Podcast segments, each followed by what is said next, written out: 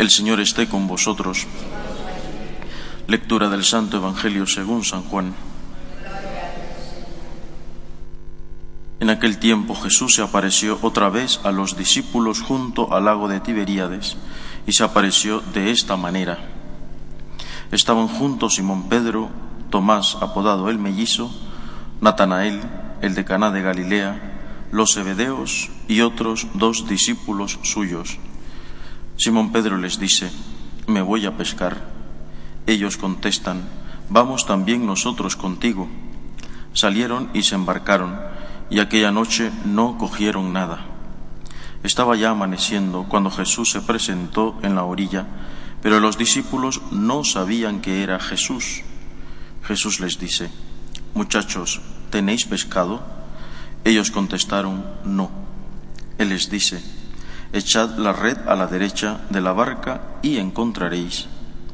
La echaron y no podían sacarla por la multitud de peces. Y aquel discípulo a quien Jesús amaba le dice a Pedro, es el Señor.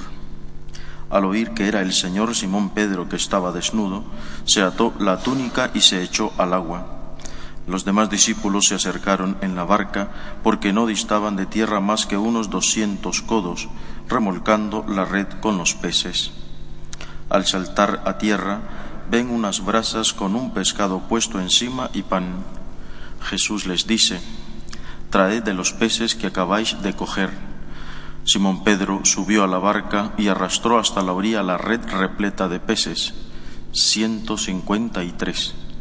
Y aunque eran tantos, no se rompió la red. Jesús les dice, Vamos, almorzad. Ninguno de los discípulos se atrevía a preguntarle quién era, porque sabían bien que era el Señor. Jesús se acerca, toma el pan y se lo da, y lo mismo el pescado. Esta fue la tercera vez que Jesús se apareció a los discípulos después de resucitar de entre los muertos. Palabra del Señor.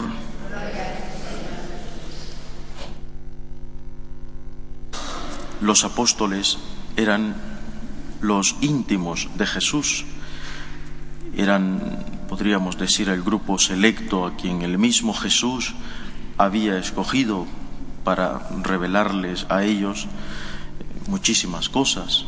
Era los únicos que Jesús les explicaba con detalle las parábolas.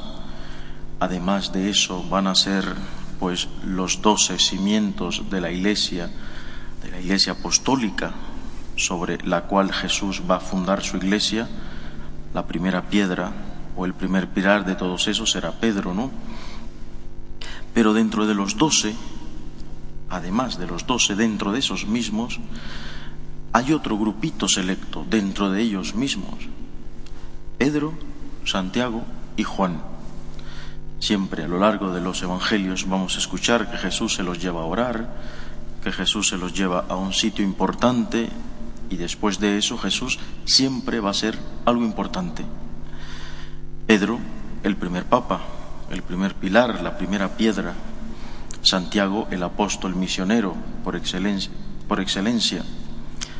Santiago y luego está San Juan, que será el discípulo del corazón.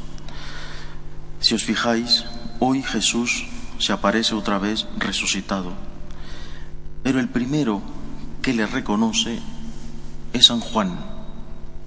San Juan, el discípulo del corazón. San Juan, el discípulo amado.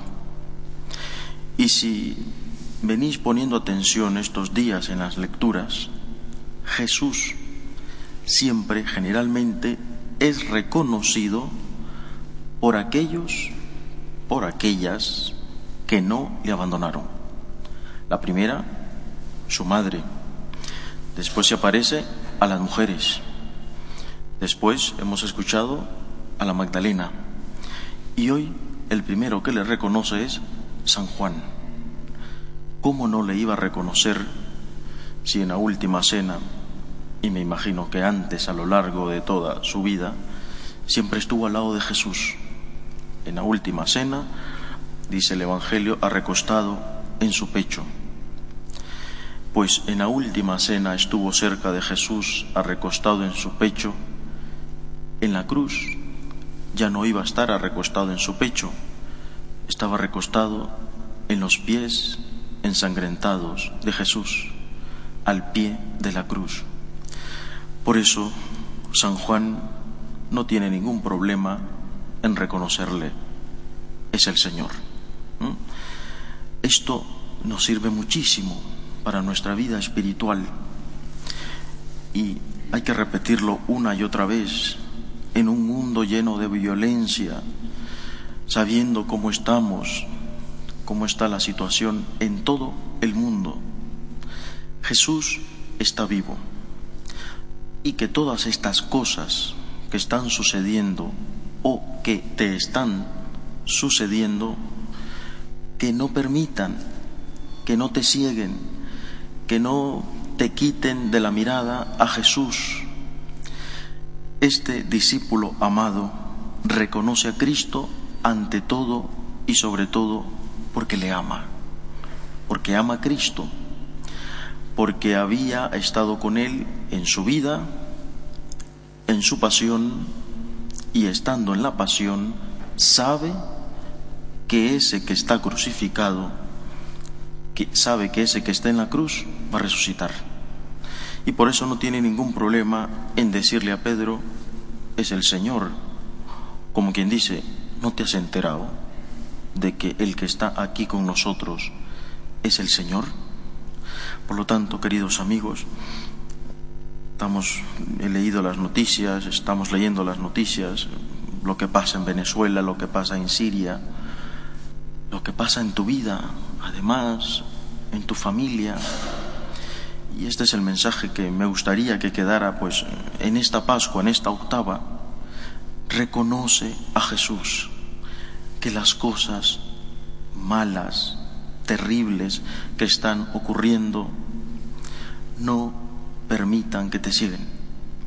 No permitas que te siguen. Él está vivo.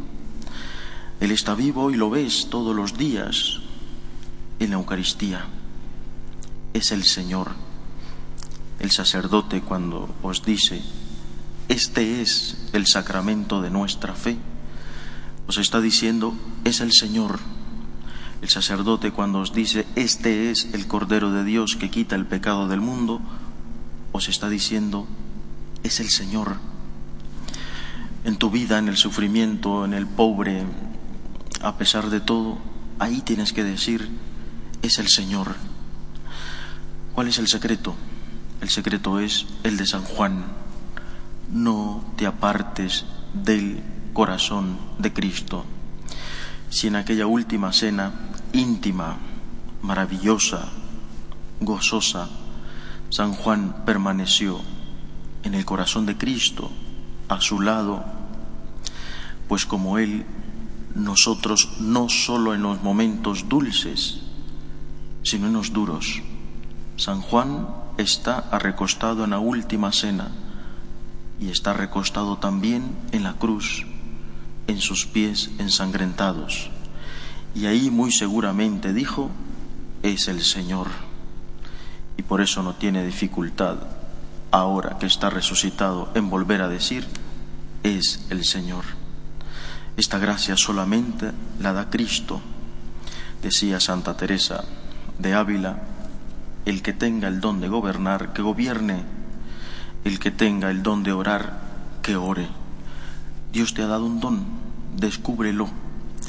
Y si te ha dado el don, pues, de trabajar detrás de las cámaras, detrás de bambalinas, no te sientas mal. Estás en el corazón de Cristo. Estás trabajando por Cristo.